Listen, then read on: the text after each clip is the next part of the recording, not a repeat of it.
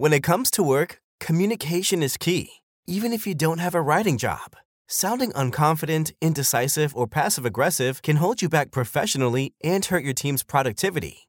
Grammarly Premium's advanced tone suggestions make sure you're always sending the right message. Sound clear and confident in your writing and automatically replace negative leaning language with solution focused alternatives. With Grammarly's help, you can build stronger relationships at work, be constructive in the face of challenges, and help your team get things done. Grammarly works where you do, so your team's projects get done before the deadline. And with features like comprehensive spelling, grammar, and clarity focused sentence rewrites, Grammarly helps keep your writing efficient and mistake free. The right tone can move any project forward. Get it just right with Grammarly. Go to grammarly.com slash podcast to sign up for free. Then get 20% off when you upgrade to premium. That's 20% off at grammarly.com slash podcast.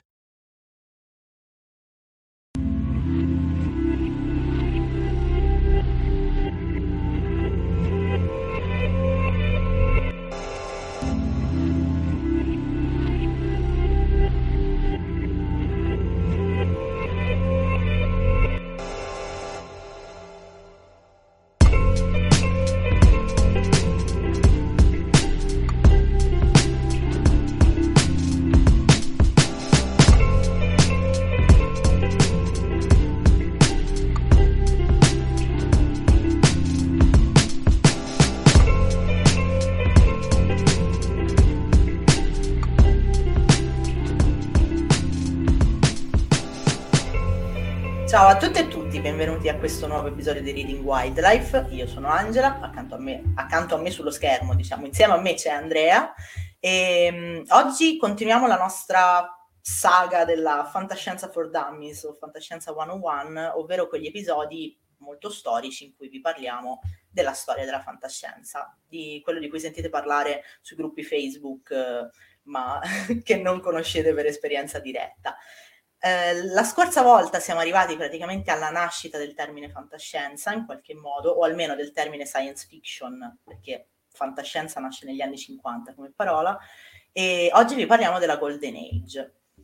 Cioè, in realtà ve ne parla Andrea, perché io adesso mi metto qua con un cocktail con la cannuccia e l'ombrellino e lo ascolto, perché purtroppo con la fantascienza della Golden Age non ho un buon rapporto.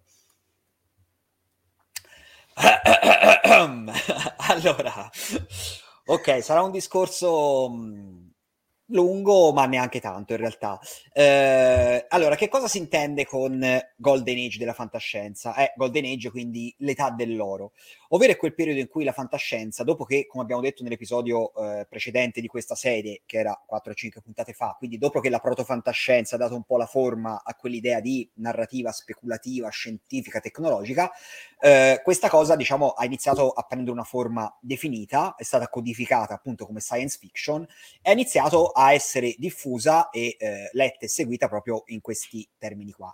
E questo è successo più o meno alla fine degli anni 30. Si prende come data di riferimento il 1939 perché è la data in cui su eh, Astounding Science Fiction, che era una delle riviste eh, appunto che pubblicavano fantascienza um, in America all'epoca, um, ci fu un numero, non mi ricordo se di giugno o di, o di, agosto, in cui comparvero tre racconti che hanno fatto proprio la storia della fantascienza. Uno di Asimov, uno di Helen, uno di Van Vogt e quindi proprio il, il Tris Dassi, eh, da cui si considera che quello è l'inizio della Golden Age della fantascienza, un po' per convenzione. E questa Golden Age si è sviluppata appunto eh, principalmente eh, proprio sulle riviste. Infatti la fantascienza all'epoca era un genere pulp, Uh, pulp, il termine uh, che si usa insomma anche in altri ambiti, ma deriva uh, proprio da, dal modo in cui venivano stampate queste riviste, che erano in quella specie di carta riciclata, un po' anche come i, i, i vecchi Urania, eh, che appunto era una, una polpa di, di, di, di, carte bassa, di basso livello, anche perché aveva un costo, diciamo, contenuto e quindi era un, una pubblicazione, diciamo, eh, a livello tipografico non così pregiata. Eh, e quindi queste erano le riviste pulp che esistevano in vari, eh, in vari ambiti. C'era il pulp avventuroso, c'era il romance, ma c'era anche la fantascienza. Eh, e quindi si parla anche proprio di fantascienza pulp e in questo periodo eh, la fantascienza è cresciuta soprattutto su queste riviste. C'era Astounding, c'era Amazing, tutte con questi titoli un po' altisonanti, un po' eh, esaltati. Credo esista sempre, è una delle poche. Sì, sì, no, alcune esistono, alcune esistono ancora, ora non mi ricordo bene perché poi un po' si sono fuse, separate, qualcuna è morta, è rinata, quindi c'è stata per molto tempo anche Asimov's uh, Science Fiction, che ovviamente dopo che Asimov è diventato il, il padre della fantascienza, quindi ce n'è, ce n'è state a decine e, e, ora parleremo anche di questo, ci arriviamo, ci arriviamo, portate pazienza. Eh, quindi sostanzialmente il periodo è questo, che va dal inizio, eh, insomma, fine degli anni 30 e per circa un ventennio, quindi diciamo a, all'alba degli anni 60. Eh, ci sono poi alcune correnti di pensiero all'interno di questa definizione della Golden Age, secondo cui in realtà eh, sì, è vero che il fenomeno della fantascienza è iniziato a svilupparsi già alla fine degli anni 30, però la vera età dell'oro, ovvero quando la fantascienza iniziò davvero a essere un genere eh, consapevole e che riusciva davvero ad avere una sua identità, è stato proprio negli anni 50, perché se appunto per quel primo decennio la fantascienza era soprattutto racconti o romanzi a puntate su queste riviste pulp, verso gli anni 50 invece hanno iniziato a eh, venire fuori anche dei romanzi pubblicati proprio non sulla rivista da edicola, ma nelle, eh, dalle case editrici. Quindi, appunto, la fantascienza ha raggiunto una sua autonomia, poteva essere proposta in libreria. E quindi, secondo qualcuno, diciamo, si parla proprio di maturità della fantascienza quel, eh, a partire da quel periodo lì. Però, in generale, diciamo che eh, il periodo della Golden Age è considerato questo. Ora, per fare un po' una panoramica delle tematiche degli autori, eh, delle, insomma, di, di, quello che si trova nella fantascienza della Golden Age, bisogna fare una premessa che si parla essenzialmente, preponderantemente di autori eh, americani, eh, uomini, ehm, bianchi, wasp, eh, perché appunto quella era magari non solo all'interno della fantascienza, ma insomma, bene o male, in quel periodo chi aveva accesso alla, eh, alla scrittura e a, a, al, diciamo, al, al, ai canali editoriali era un po' quella fascia di popolazione. Poi, soprattutto in generi che appunto eh, crescendo sulle riviste pulp, come ci succedeva anche per il crime, per dire, eh, erano mh, storicamente delle pubblicazioni seguite principalmente da un pubblico maschile di quel tipo lì, quindi eh, c'era diciamo un po' questo allineamento tra chi seguiva il genere e chi lo praticava, quindi insomma come un po' infatti, fisiologico. Infatti, io ho scovato un paio di nomi di autrici, poi dopo ve li dirò. Eh, però per esempio ce n'è una che scriveva sotto pseudonimo maschile, un'altra che come al solito usava le iniziali perché comunque cerchi di confonderti nella, nel muschio maschile e, lo sì, fai che... come puoi. Per cui... Una pratica che poi anche in Italia in effetti si è, si è diffusa all'inizio, insomma, molte autrici italiane di fantascienza, soprattutto appunto negli anni 50-60, quindi proprio agli albori della fantascienza italiana, scrivevano sotto pseudonimo come Roberta Rambelli, che era Robert Rainbell, per esempio. Eh, quindi insomma è, è, un costume che abbiamo importato insieme ad altri da, dagli Stati Uniti. E, ehm, quindi eh, fantascienza Golden Age che cos'è? Eh, principalmente, diciamo, eh, ci sono due aspetti eh, fondamentali. Una parte è la fantascienza, quella un po' più eh, avventurosa, eh, che deriva, diciamo, avventuroso comunque di, di, esplorazione, di scoperta, che deriva un po' da quella corrente del planetary romance che affianca abbastanza la fantascienza in questo periodo, quindi proprio le avventure in space, ok? Quindi proprio eh, è anche un po' il mito della frontiera, però invece che essere eh, con eh, le carrozze e, e, le miniere d'oro, è con ecco, i pianeti e la spezia. Siccome non mi, pi- non mi, piace fare la parentesina, ci sono anche le donne, mi, mi inserisco dove, dove sì. possono entrare bene. League Bracket, uh, The Queen of the Space Opera, e non l'ho detto io, lo dice Wikipedia, Um, per esempio, i suoi primi romanzi eh, si fondevano molto col western. Lei inizia a esatto. scrivere dei, dei, western e poi si butta sul planetary romance, che diciamocelo è anche forse il sottogenere che ha meno bisogno di eh, essere scientificamente eh, ecco, sensato, per cui è un fantasy in un pianeta. Eh, in un pianeta esterno alla Terra, per cui ecco da John Carter in poi puoi inventarci un po' qualsiasi cosa. Lei, per esempio, aveva eh, un Marte molto sabbioso, molto deserto, come poi è, è, diventato canonico, e la giungla di Venere, che poi viene ripresa anche da Carl Sagan, che dice che i dinosauri, non ci sono i dinosauri, potrebbero esserci dinosauri su Venere perché non sappiamo cosa ci sia sotto, insomma, sotto, la, sotto i vapori e sotto e lei, che è l'unica delle autrici di cui vi parlerò, che potete leggere in italiano perché in catalogo, solo in ebook, trovate Storie marziane, nel catalogo Urania ebook, perché è stato pubblicato abbastanza recentemente da poter essere trovato, eh, Storie marziane, che è una raccolta appunto di suoi racconti, ehm, un, metteva una forte critica per esempio al colonialismo in queste storie che ambientate su pianeti eh, lontani, con, senza comunque una parvenza di realismo, comunque affrontavano quello che poi è un tema della, della Golden Age, cioè appunto l'andare nello spazio, l'andare a conquistare, l'andare a fare battaglia con altri. E già in Bracket c'era comunque una critica a, questo, a questa invasione degli spazi altrui. Prego, ti ripasso la palla. E, no, qui mi hai già fatto un aggancio per un discorso che farò più avanti ora eh, nella, nella, mia panoramica, che in effetti poi eh, si, si, tende un po' a stereotipare la Golden Age come appunto la fantascienza solo avventurosa, solo macista, eccetera. Però in realtà ci sono tanti autori di quell'epoca che già muovevano una sorta di critica a questo tipo, o comunque cercavano soluzioni diverse a questo modello, che è stato, diciamo, un po' quello sicuramente il filone principale, ma non era l'unico, e comunque c'erano autori che facevano approfondimenti anche eh, più ulteriori, insomma, rispetto a questo modello principale. Quindi diciamo, un filone principale è questo, e l'altro è quello proprio eh, della hard science fiction, cioè la fantascienza più prettamente tecnologica, quella che proprio si basa sui eh, possibili sviluppi eh, scientifici e tecnologici futuri, e quella che cerca anche di mantenere una certa eh, rigorosità scientifica, cioè partire da un assunto, una proiezione eh, scientifica eh, e la proietta appunto nel, nel futuro, prova a prevedere le possibili evoluzioni della tecnologia e così via. E in questo periodo principalmente si parla proprio di, eh, diciamo di, di, discipline scientifiche eh, mi viene da dire vere, che è un po' discriminatorio, però insomma, scienza dura, eh, fisica. Stiamo per caso discriminando la sociologia? Eh, non volevo dirlo, però il, il, senso è quello, cioè nel senso in questa prima fase della fantascienza eh, è una narrativa che prende assunti scientifici di quelle che sono appunto discipline scientifiche eh, forti, no? quelle proprio STEM, mi verrebbe da dire oggi.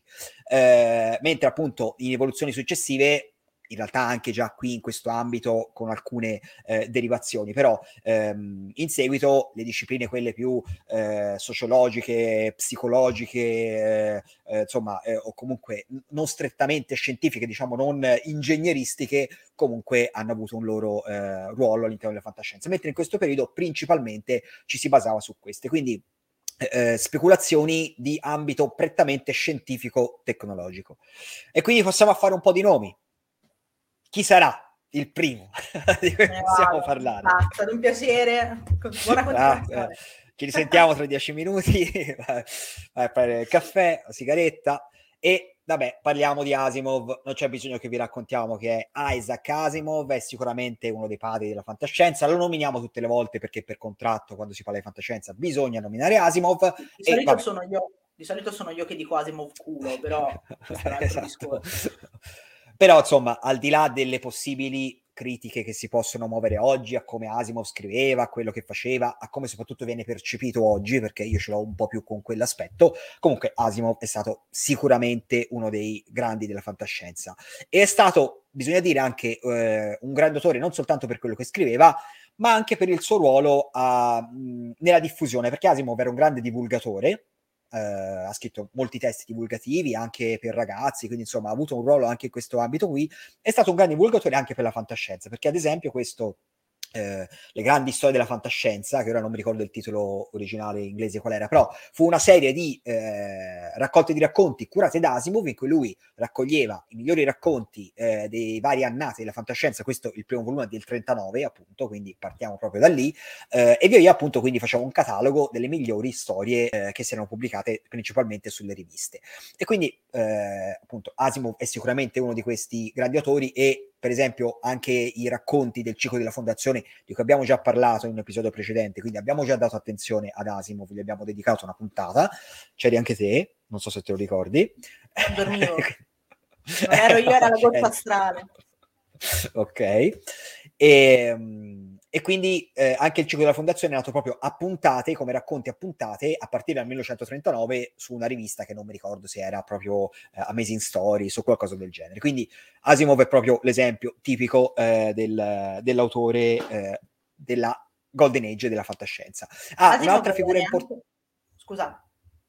No, dicevo, un'altra figura importante che non è principalmente, cioè non è propriamente un autore, eh, è quella di John Campbell, John eh, V. Campbell, ora non mi ricordo il nome completo, che è stato il curatore della rivista, eh, non mi ricordo proprio se Amazing o Astounding, insomma una di queste. Dovrebbe essere Lo stato...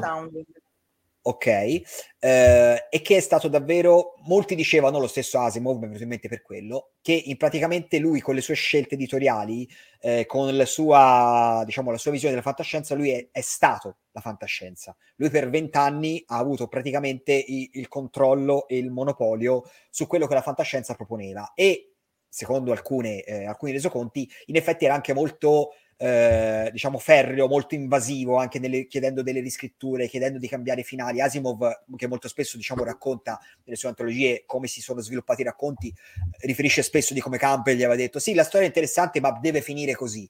E Campbell aveva anche, diciamo, sicuramente qualche, era un po' figlio della sua epoca eh, e aveva, no, forse neanche, eh, aveva una serie era di... un po' indietro anche per la sua epoca, eh? cioè, esatto, no, no, infatti, eh, visto quello che gli autori in realtà proponevano, lui eh, in realtà aveva, diciamo, una visione abbastanza, appunto, eh, dogmatica proprio della, della, società, aveva una serie di pregiudizi, aveva un, quel, quel filino di misoginia che non si faceva mai mancare all'epoca, non diciamo che era razzista, però diciamo che non, eh, insomma, no, eh, ricordo, io non sono razzista, ma ecco. Ricordo un racconto o un romanzo di Anne Lane che è stato pesantemente editato da, da Campbell eh, con del razzismo nei confronti de, degli asiatici, mi pare, che, che letto oggi è, è, veramente agghiacciante, ma secondo me era agghiacciante anche per l'epoca.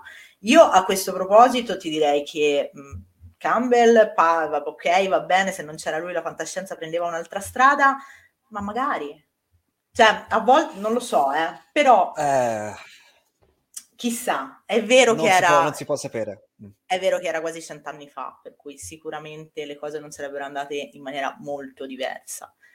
Però una persona magari di un pochino più larghe vedute nei confronti già per esempio solo delle donne eh, o delle persone nere o delle persone asiatiche, chissà, magari avrebbe cercato di includere non la metà, cioè non, non sto chiedendo la parità dei diritti, assolutamente no, però chissà, magari avremmo potuto scoprire un pochino prima determinati sì, esatto determinate voci della fantascienza che invece... Per... Inf- infatti di recente appunto anche proprio il, il premio John W. Campbell eh, c'è stata una polemica scatenata da Juliette eh, Eng, mi pare, mm-hmm. no? Eh, per il suo disco sì. credo che sia la gang il, il cognome, non lo so. Okay.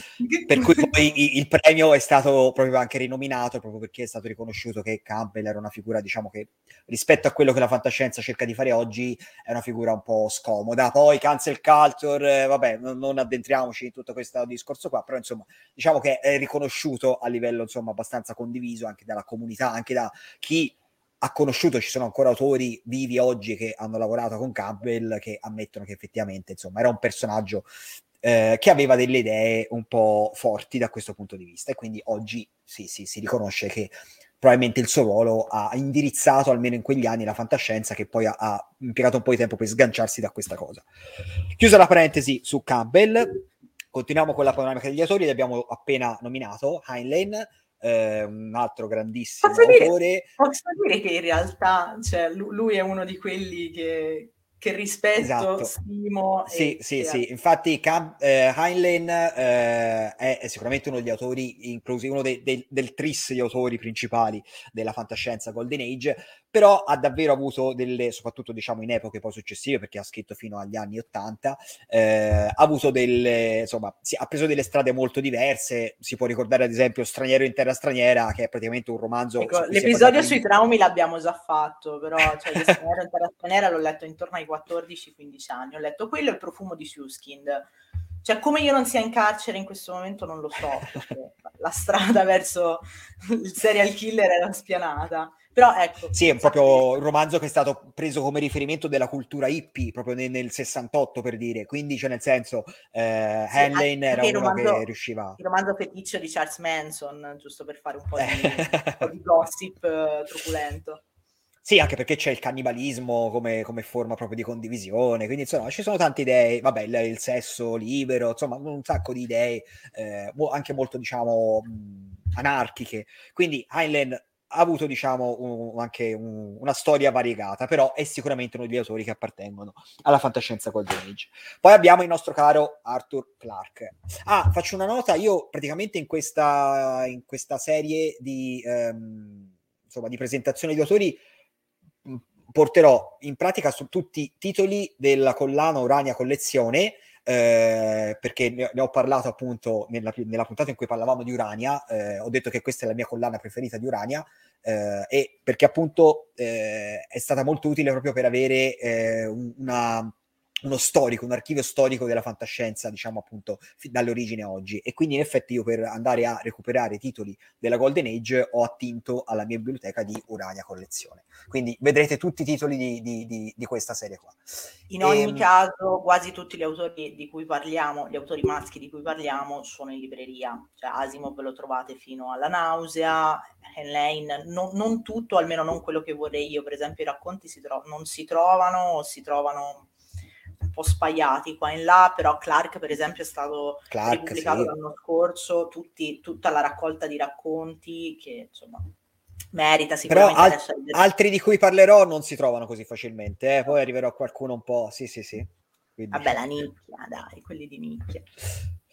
E, ehm, quindi Arthur Clarke, anche lui, vabbè, mh, è, proprio della triade, eh, Asimov, Hylen e Clarke sono la triade della fantascienza. Ora, Clarke a volte ha una collocazione un po' eh, ambigua all'interno della Golden Age, perché intanto è un autore inglese e poi, ehm, diciamo, eh, aveva un approccio un po' diverso, era era meno pulp, diciamo, rispetto ad altri. Ha sempre scritto una fantascienza molto hard, molto poco, eh, diciamo, sensazionalistica. È sempre stato molto... Eh, esatto, sì, eh, ha sempre avuto quella plomb per cui voleva solo raccontare un'idea, un'ipotesi eh, scientifico-tecnologica con rigorosità e sempre questo ha fatto. E quindi a volte si dice sì, faceva parte di quel periodo, però non aveva eh, non pubblicava sulle riviste. Ecco, eh, la differenza principale era questa perché non c'era quella stessa cultura della rivista, poi si è sviluppata, quindi in parte sì, però insomma non c'era quella cosa della rivista Pulp in, eh, in Europa come c'era in, in America. Quindi mh, diciamo è un po' sul confine, ma ovviamente si considera anche qua. Poi, altro autore di riferimento è Alfred Van Vogt, Alfred Elton Van Vogt. Van Vogt era Hai proprio... Eh, Van Vogt. Ecco, non lo leggere perché non ti... non è l'autore per te, tranquillo.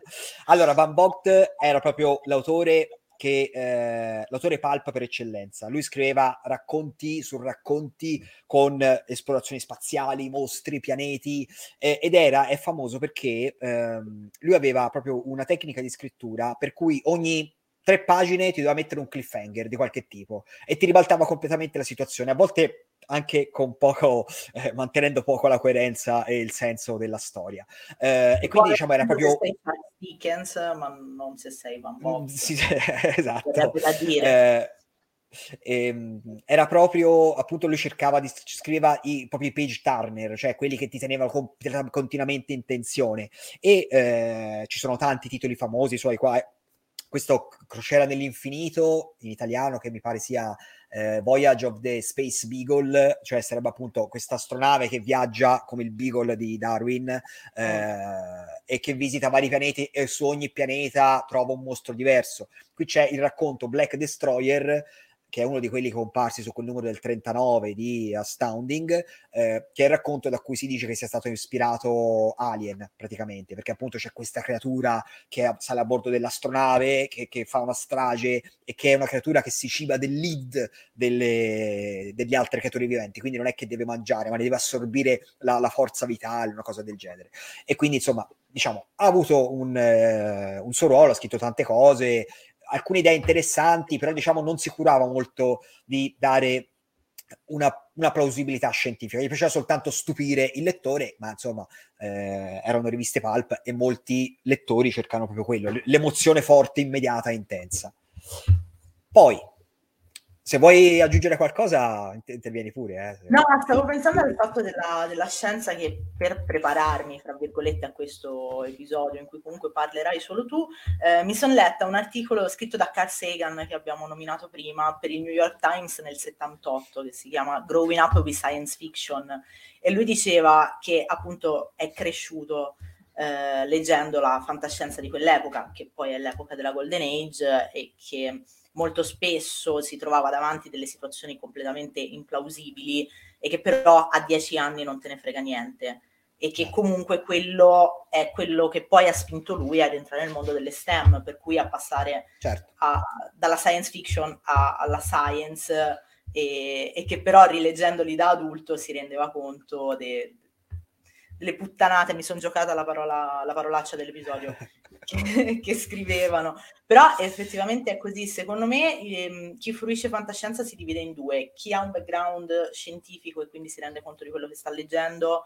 e chi non ce l'ha e si, si beve qualsiasi... Cioè, a me per esempio è piaciuto The Martian di Andy Weir perché, eh, perché tanto non ho la, le competenze per sapere che quelle cose non si possono fare e quindi mi godo la parte di fiction senza la science. Sì, poi nel senso non, non c'è bisogno, cioè non, è che un approccio è, è migliore dell'altro, eh, ognuno si, si, gode quello che gli torna meglio, però è vero anche questa cosa che comunque anche una narrativa che prende eh, come base delle idee scientifiche, poi magari non sviluppate in modo rigoroso, però può essere comunque lo stimolo per sviluppare anche una curiosità, anche una eh, predisposizione, quindi appunto soprattutto se letto da bambino eh, o comunque in età, insomma, quando uno si sta un po' sviluppando la, il suo orientamento nel mondo, eh, può essere appunto que- quella cosa che ti spinge a voler approfondire queste cose. Quindi eh, io non trovo così eh, condannabile il fatto che non ci sia proprio la rigorosità scientifica anche nel Planetary Romance, cioè eh, John Carter di Marte non c'è nulla di rigorosamente no, vabbè, scientifico, anche fai. se ci sono dei, dei, degli stimoli. Sì, è vero, è vero. Però insomma, Van Vogt rientra in quella cosa lì, lui non fa finta di, di, di darti delle, eh, delle, nozioni scientifiche, cioè lui ti, ti butta proprio l'avventura. Eh, esatto, sì, siamo sulla stessa, sulla stessa linea. Ehm, poi un altro grande autore di quest'epoca è Robert Silverberg, eh, una, un autore, tra l'altro è ancora vivo, credo addirittura lui, non vorrei dire una scemenza, ma mi pare di sì. Sono stati pubblicati cos'è, l'anno scorso i saggi da... Esatto, quello proprio su scrivere fantascienza, che ce l'ho qui dietro da qualche parte, non l'ho ancora letto, eh, in Credo cui racconta proprio... Recenti. Sì, sì, infatti, infatti, eh, quindi mi pare che sia ancora vivo mh, mm, nel momento in cui va in onda questa puntata. Eh, ah, insomma, lui è stato un autore, gliel'ho tirato. Ciao Robert. Eh, è vivo, è del 35 ma è vivo. Eh, esatto, esatto. Tra l'altro è stato anche, mi sembra, ospite a, di recente a qualche convention italiana, non mi ricordo quale, um, però no, non troppi anni fa è stato in Italia, mi, mi ricordo. E, ehm, e, quindi ecco, insomma, lui è un altro autore, soprattutto autore di racconti, ma anche di romanzi, e lui è anche un altro autore che, diciamo, sì, eh, fa parte della Golden Age della fantascienza, eh, scriveva storie con basi scientifiche abbastanza solide, però a volte si concedeva anche delle deviazioni, quindi insomma era uno anche che ha scritto un po' di racconti, diciamo, eh, di tipo eh, anche un po' parodistico, satirico, quindi insomma si concedeva anche un po' qualche variazione rispetto al modello proprio pulp avventuroso. Eh, rimanendo un po' in quest'ambito qui degli autori che eh, si andavano anche a, eh, diciamo, a scrivere delle storie anche su, sul filo anche dell'umorismo, abbiamo anche Robert Sheckley. Robert Sheckley, altro autore che appunto, insomma, anche lui principalmente di racconti e questa è una raccolta mai toccato da mani umane, che è una raccolta abbastanza umoristica, da quello che mi ricordo, ora l'avrò letta 12 anni fa, quindi non mi ricordo nel, nel dettaglio, però insomma eh, sono tutti racconti che anche qui eh, raccontano spesso di... Ehm, diciamo civiltà comunque spaziali, alieni, cose del genere e forse lui è quello, aspetta, eh, è quello di Sarchiapone, Shackley, non vorrei dire una... Sarchiapone è un racconto che mi è sempre rimasto nel cuore per la traduzione no, forse no. Eh, vabbè, eh, No, Cos'è un okay. Sarchiapone?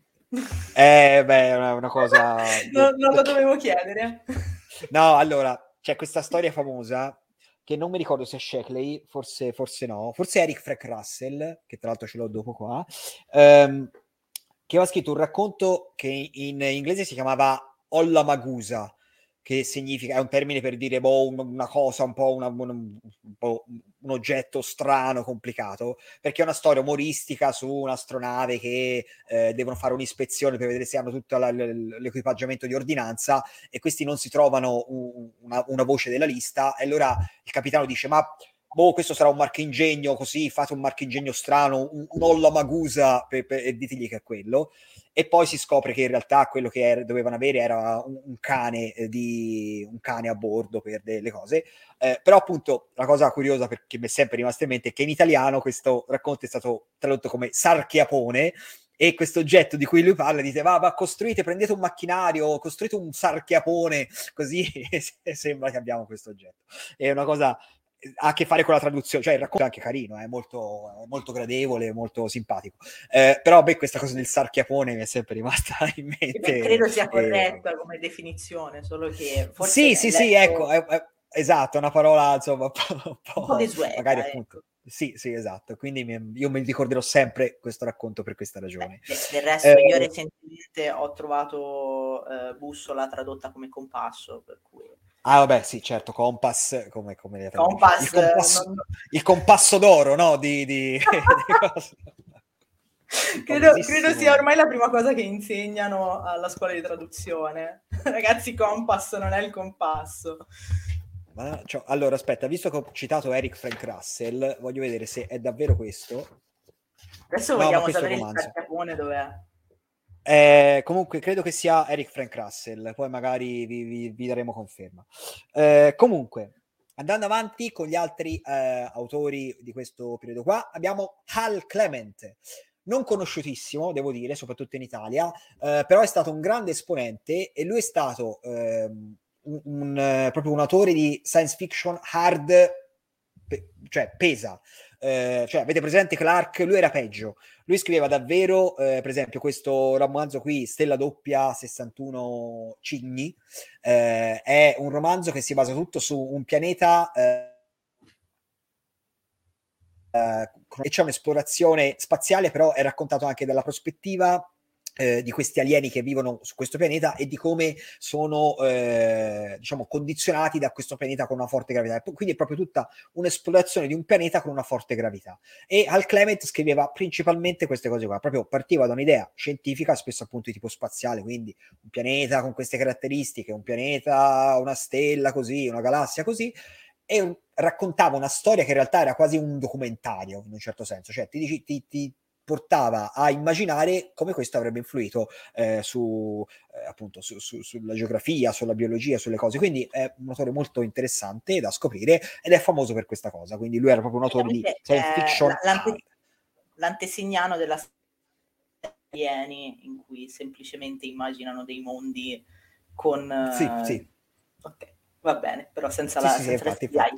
Nel frattempo, scusami, eh, ma io ho fatto ricerche su Google. Prego. Allora, Archiapone, che è effettivamente un racconto di Eric Frank Russell, è okay. stato pubblicato in italiano anche come Cave Bordo e soprattutto Marchiodonte. Ora io... Ah, Marchio, Marchiodonte non lo sapevo. Quell'altro e Cave Bordo sì. E con il titolo originale il... alla Magusa. Esatto, perché il cane bordo sarebbe è quella parola che non capiscono perché è tipo stampata male sulla lista e sarebbe ah, il cane di bordo. Esatto. Ok, e alla fine capiscono che è il cane di bordo. Però, appunto, nella, nella traduzione, quella storica, quella che io ho letto, credo, in, in questo volume qua, eccolo qua, premi Hugo 1955-1975, grandissimo testo, edizioni Nord, quando faceva le belle raccolte. Ehm, qui c'è Sarchiapone, eh, insomma, e io nel cuore mi porto Sarchiapone. Ok, eh, allora, poi iniziamo a svicolare, anzi no, prima parlo di questo. Un altro insospettabile autore della uh, Golden Age è il signor Ron Hubbard. Ah, Forse conosco. vi ricorderete di Ron Hubbard come il fondatore di Scientology. Il fondatore di Scientology è stato per molti anni un autore di fantascienza e lui a un certo punto ha pensato, ma sai che a eh, fondare una religione si guadagna più che a scrivere fantascienza, ma lui l'ha proprio detto, dichiarato, eh, nel senso non è, un, non è che sono complotti, cioè mh, ci sono delle sue dichiarazioni, magari in tempi non sospetti, in cui diceva una cosa che, che di questo genere qua e lui così ha fatto. Eh, però insomma è stato un autore anche di science fiction hard. Eh, questo qui, Ritorno al domani, ehm, tra l'altro mi era piaciuto anche molto perché è una storia sul...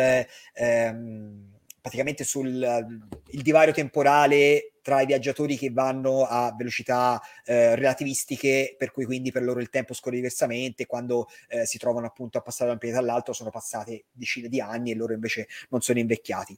Eh, e quindi è proprio basato su una, un, diciamo una, un equipaggio che si trova a vivere in questa situazione qua. A me era piaciuto molto, nel senso, era comunque anche molto, eh, molto interessante. Eh, e quindi Ron Hubbard è, è nato così e poi è finito uh, a fare Scientology quando Dovremmo si dice fare... che non si guadagna con la fantascienza. Dovremmo fare un episodio sugli scrittori di fantascienza che sono impazziti male. Mettiamo Ron Hubbard, ci mettiamo eh, quello di, dello scheletro impossibile che alla fine è diventato negazionista di qualsiasi cosa. Chissà, cioè forse è la, fanta- è la fantascienza che fa, che fa invecchiare male. Andrea, a te. Eh, beh, sì, sì, infatti, ma mh, mm, in generale, secondo me, è, è quando ti concentri troppo su, sulle cose rischi di perdere un po' il, il filo, no? Quindi se, se, se, se, vai troppo a pensare... Però Ron Hubbard, secondo me, non è impazzito, eh? cioè lui ha fatto sempre tutto con estrema consapevolezza. Mm. Esatto, quindi direi... Sì, sì, nel senso, è proprio dolo, non è, non è infermità mentale, è proprio dolo. Eh, un altro autore, anche lui non conosciutissimo, ma fondamentale, è Demon Knight Demon Knight è eh, molto importante perché, eh, nonostante appunto non sia tra i più noti, anche qui soprattutto in Italia, lui è stato il fondatore della eh, Science Fiction Association of America, eccetera, eccetera. Eh, quella che poi è confluita, che si è evoluta, si chiama ancora così, credo, la SFVA, una cosa ah, del genere, Science Fiction Writers of America, eh, che è quella che poi adesso eh, assegna i premi Hugo. Quindi uh-huh. ehm, diciamo che Demon Knight è stato il fondatore di quello che è diventato un po' il circolo ufficiale della fantascienza internazionale.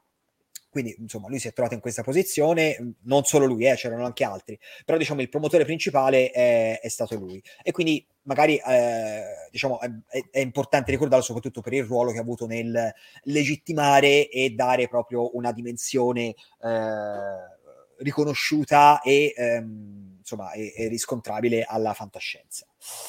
Uh, ok, allora, poi iniziamo a... Io sto uh, finendo la pazienza nell'ascoltare nomi di... ce n'è ancora un po', eh? No, ce n'è ancora un po', ma ora, si, ora, ora stiamo svicolando in quelli che ha, hanno un po' eh, scardinato i paletti soliti della, eh, della Golden Age. Per esempio, Frederick Paul e Cyril M. Kornbluth che eh, sono due autori che hanno scritto sia eh, separatamente che anche insieme molte volte, eh, sono due autori che hanno iniziato a scrivere una fantascienza molto, ehm, sempre diciamo in quell'epoca, però eh, anche con delle derivazioni che avevano ehm, appunto un approccio eh, satirico ehm, e, e, che avevano, guardavano anche alla, diciamo, alla, al al mondo dell'epoca erano gli anni 40-50, questo per esempio mercanti dello spazio nel 53, eh, e che ne, in pratica facevano una critica alla società, soprattutto alla società capitalistica, perché per esempio appunto questo i... Ehm, i mercanti dello spazio eh, è proprio una proiezione eh, nello spazio de- delle storture del capitalismo e del maccartismo dell'epoca. E quindi loro appunto prendevano la, quello che era un po' il contenitore fantascientifico per proiettare un po' in avanti questa è, diciamo anche questo approccio un po' satirico che magari eh, derivava già da, da, storicamente dall'utopia, no? insomma que- quelle, quelle, cose là, un po' che ne so, alla Gulliver però fatto nello spazio invece che eh, nelle terre sconosciute. E quindi loro insomma sono interessanti anche per questo Beh, aspetto. Qua. Peraltro stiamo comunque parlando di autori che hanno scritto tra una guerra eh, mondiale, certo. ehm, la, all'inizio della guerra fredda, con eh, la, la, minaccia comunque nucleare che iniziava a prendere forma, soprattutto negli Stati Uniti d'America, per cui vabbè non scrivevano i diari della pandemia perché non erano nel 2020, però tutto questo, questo magma di, di minacce comunque usciva fuori da, certo. da questi testi. Judith Merrill, giusto per citarne una ogni 40, con orrore su Manhattan, per esempio, ehm, descriveva questo, questa post-apocalisse nucleare, o comunque anche se non dichiaratamente nucleare, quello era il, il mood, eh, appunto ambientata negli, negli, Stati Uniti d'America, ovviamente fuori catalogo, ovviamente non l'ho letto Vabbè. perché è fuori catalogo, però so che esiste e, e, quindi sì, c'è come tematiche, secondo me da una parte c'è appunto il, il colonialismo di cui parlavamo prima, il, la conquista, la guerra, perché poi comunque sono tutti scrittori che in qualche modo immagino l'abbiano vissuta. Sì, tanti, sì, sì. Per cui quando a volte io stessa prendo in giro la fantascienza più più spariamo, andiamo nello spazio, comunque arri- arriva anche da quello, è un modo per esorcizzare. Cioè, sto facendo un mea culpa da sola, prego, prego continua. No, no, vabbè, perché, perché, ti sto facendo vedere che, insomma, c'è, c'è, tanta varietà, eh, c'è, c'è, tanto da, da, scoprire e appunto, come dicevamo prima, eh, si inizia anche a uscire un po' dai... I, quei canoni un po' stereotipati della Golden Age e ora l'abbiamo già citato quindi non mi soffermo troppo però per esempio anche Eric Frank Russell è stato un autore che ha scritto eh, famoso soprattutto appunto per i suoi racconti più eh, umoristici più un po' appunto dissacranti anche proprio riguardo a quella che è la eh, anche un po' gli stereotipi della fantascienza, perché per esempio questa raccolta di racconti è del 62, quindi siamo già insomma un po' più avanti, però eh, prende proprio eh, un po' quelli che erano i, mm, anche un po' gli stilemi, i paradigmi della fantascienza e ci gioca un po' sopra, li ribalta o li prende un po' in giro. E questa è una cosa che fa anche il nostro, o almeno il mio, adoratissimo e che mai ringrazierò abbastanza nella vita, Frederick Brown. Uh, l'ho letto, ho letto oh. Marziani è andata a casa. Eh vabbè, Frederick Brown secondo me è eh, è davvero uno degli autori fondamentali della fantascienza e eh, personalmente è uno di quelli che mi ha avvicinato di più alla fantascienza perché è uno di quelli che trovate nei libri di antologia. Quando avete il libro di antologia alla scuola media, che magari c'è il capitoletto sulla fantascienza, perché c'è, ne ho avuto per le mani uno di recente. Oh, aspetta, eh, tu parla, parla. E, ehm, e quindi anche eh, lì spesso, siccome Frederick Brown è famoso perché scriveva quei raccontini brevi con la sorpresa finale. Wow! Esistono queste cose. Questa è un'antologia eh, per le scuole medie di fanta- integralmente di fantascienza. Poi purtroppo è stata fatta da Fruttore Lucentini, però serve per dire che hanno anche fatto cose buone. Pubblicata da Inaudi, ragazzi. Di quando è? Cioè, sarà del 62, 64. Dunque, questa è dell'82. Ah, addirittura. Mm. Sì, esatto. Poi la mia edizione è del 94, però vabbè, quello è un altro discorso. Bello. E... Fred, sicuramente c'è Frederick Brown. Guarda, guarda, che di, leggi, leggi i nomi, leggi i nomi. Il primo è Sentinella. Sentinella, ah, eh, certo. C'è Shackley, Mason, Uh, Giovanna Rassa, ragazzi, c'è un racconto di Giovanna Rassa che non è pubblicato in Italia. Vabbè. Niente, vedi a volte aprirli i libri. Oltre Visto? Fruttera Lucentini. Asimov, Brown, di nuovo, Mason, di nuovo, Bradbury, un altro racconto di Brown, Shackley, Ballard, due racconti di Ballard. Beh, Anche Ballard è, Ballard è coraggioso per la scuola media, eh? quindi insomma... Ragazzi, ma alla scuola media si può leggere di tutto, è che non hanno cuore di farglielo leggere. Eh. Esatto, infatti io i racconti di Frederick Brown mi sono letti da solo sul libro di antologia e mi hanno esploso il cervello. Infatti io penso di aver sviluppato poi la mia passione per la fantascienza grazie a questo. E il racconto tipico di Freddy, Freddy Brown ha inventato tanti di quei eh, topoi della fantascienza che qualunque idea voi possiate avere per un racconto di fantascienza l'ha già scritta Frederick Brown. Qualunque twist che vi venga in mente Frederick Brown l'ha già fatto. Il, l'alieno cioè il racconto che non si capisce che il protagonista è umano invece era alieno Sentinella di Frederick Brown. Il racconto in cui Eh vabbè, ormai è, è, è praticamente un, cioè, è, è proprio un, un, topos. Il racconto in cui eh, si, si, costruisce si, l'entità suprema che eh, prende il potere e afferma di essere Dio, Frederick Brown.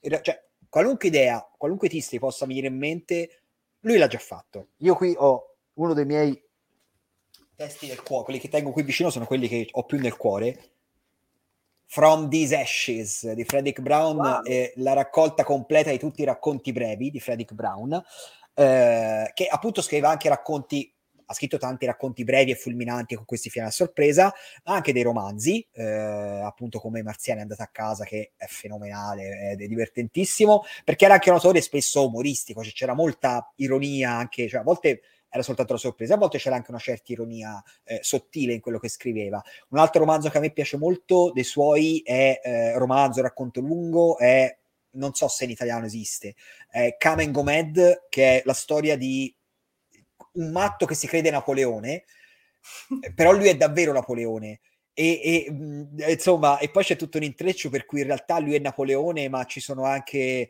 ehm, alt- altri Napoleoni, insomma, una cosa davvero eh, complicatissima.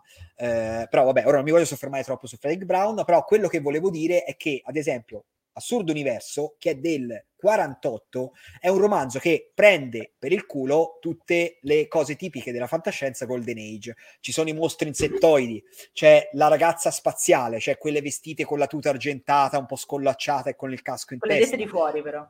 Esatto, cioè ci sono tutti questi stereotipi che derivano anche appunto quelli tipici delle riviste pulp, c'è il, il pianeta, eh, c'è il tipo l'imperatore della Terra, sono tutte queste cose, eh, poi ci sono delle cose che sono appunto ridicole, tipo il modo per, per, viaggiare nello spazio è stato scoperto con le macchine per cucire, cioè una cosa proprio eh, assurda così, eh, è proprio perché Brown già nel 48, quindi a neanche dieci anni dall'esplosione della fantascienza, lui aveva già eh, acquisito così tanto eh, il, la percezione di quello che la fantascienza eh, così popolare stava portando avanti, che lui già scriveva della post Golden Age, cioè già faceva la parodia della Golden Age. Quindi secondo me Frederick Brown, al di là della collocazione temporale, è stato davvero un genio, io mi sento di dire che è un genio, non aveva grandi doti, cioè nel senso non è quella scrittura che ti toglie il fiato, però come ti fa rivoltare il cervello lui sicuramente posso dire, davvero, posso davvero dire che comunque di questi autori di cui abbiamo parlato eh, non è che ce ne siano di eccelsi per la qualità della scrittura no tranne Beh, un paio che, sto, che sto per dire ora Finora no, sì, è vero. perché comunque secondo me essendo all'inizio del genere e anche per la collocazione che avevano, quindi appunto sulla rivista Pulp, eh, non c'era ricerca stilistica, c'era il no, esatto. la storia ti do il personaggio sì. più o meno approfondito, perché insomma i personaggi di Asimov lo, lo sappiamo tutti come sono, eh, però non, non, secondo me non, non, c'era ancora quel modo di fare un passo in più che poi magari è stato fatto durante... Ma perché non, non era neanche quello che chiedeva il pubblico, cioè nel senso quando scrivi pe- sulle riviste eh, di quel tipo lì, chi compra la rivista per leggersela in metropolitana non è che vuole leggere eh, periodi complicati o le belle figure retoriche, vuole leggere una storia appassionante alla Van Vogt che te, ogni tre pagine c'hai la, la sorpresa e che ti scordi di scendere dalla tua fermata. Quindi diciamo rispondeva un po' a quella che era l'esigenza del mercato. Poi c'era Campbell che comunque ti forzava a scrivere così e se provavi a fare diversamente non ti pubblicava e allora quello rimaneva. Però per esempio c'era qualcuno che usciva anche un po' dal seminato, anche in questo senso qua, come il nostro caro signor Fritz Lieber. Mm. Okay. Fritz Lieber, eh, autore di fantascienza, ma non solo, lui ha scritto, non nel senso che eh, non è solo fantascienza, nel senso che scriveva anche altri generi, come anche altri in effetti, eh, perché anche ad esempio Frederick Brown ha scritto anche dei gialli molto famosi, eh, anche Asimov per esempio. Sì. Diciamolo, e um, Fritz Lieber, eh, qui ho Novilunio, che secondo me è un grandissimo, eh, grandissimo romanzo. Ehm, su, apocalittico perché si avvicina un nuovo satellite alla, alla, Terra e quindi il suo campo gravitazionale sconvolge la, la Terra, provoca eh, alluvioni, devastazioni di vario tipo, però poi c'è anche proprio, cioè si capisce da dove arriva questo satellite, come ci si interfaccia, insomma, eh, c'è anche un po' di sesso interspecifico e queste cose qua. Eh, forse è con una donna gatto, quindi anche roba tipo furry, queste cose qua. E, avanti, mamma mia. sì, infatti, questo per dire quanto era avanti. Però comunque, ecco, Fritz Lieber è un autore che ha indubbiamente avuto anche una sua eh, ricerca e riconoscibilità stilistica. Lui sicuramente era un autore che eh, pur muovendosi nell'ambito di quella che era la fantascienza e, e, e il, la, il, periodo storico della Golden Age, cercava anche di proporre qualcosa di un po' più sofisticato, anche proprio a livello di, di scrittura. Poi comunque è andato a scrivere anche altre grandi cose e... Eh, nostra Signora delle Tenebre, per esempio, che è, è, è un viaggio eh, completamente, eh, non so come definire, psichedelico ne, nella, eh, nella, struttura delle città, di come le città si compongono, è qualcosa davvero di sconvolgente. Quindi eh, Fritz Lieber è molto apprezzato e riconosciuto anche nell'ambito del weird. E quindi questo, per esempio, è un altro autore che pur partendo da lì ha avuto diciamo anche delle evoluzioni ma un altro autore eh, a cui è riconosciuto un ruolo un po', eh, diciamo, sempre all'interno di questo ambito qui, però che ha fatto anche eh, delle variazioni rispetto a, quel, a quella struttura tipica, è Simac. Simac eh, è un altro autore che ha sempre scritto, pur essendo in quell'epoca lì, eh, accostato a quell'epoca, ha scritto molti racconti e molti romanzi eh, piuttosto intimisti. Ad esempio questo, La casa dalle finestre nere, eh, è un romanzo sulla, praticamente su un nodo eh, all'interno della Terra in cui passano varie eh, razze spaziali, insomma, sono razze aliene in incognito eh, e di cui c'è un custode che custodisce questo nodo, questo posto sicuro e che in realtà diciamo non c'è, appunto, se si paragona questo a quello che scriveva appunto un Van Vogt, eh, sono, cioè, sono due cose completamente diverse. Simac scriveva proprio con delle intenzioni diverse. Simac, ora io ho preso questo, ma ovviamente è l'autore di eh, Anni senza fini o City, come lo vogliamo chiamare, che è un altro dei, dei grandi eh, classici della fantascienza e che comunque ha quell'approccio lì. Quindi eh, anche qui vediamo che nonostante ci sia un filone principale e la Golden Age viene identificata soprattutto su quello, in realtà c'erano anche delle cose un po' diverse e c'era spazio anche per trovare cose di diverso tipo. Quindi Simac è un autore che abbiamo detto oggi non sfigura a livello di quella che è appunto proprio la, anche la prosa, insomma, in un certo senso. Uh, dopodiché, un altro autore mh, i, di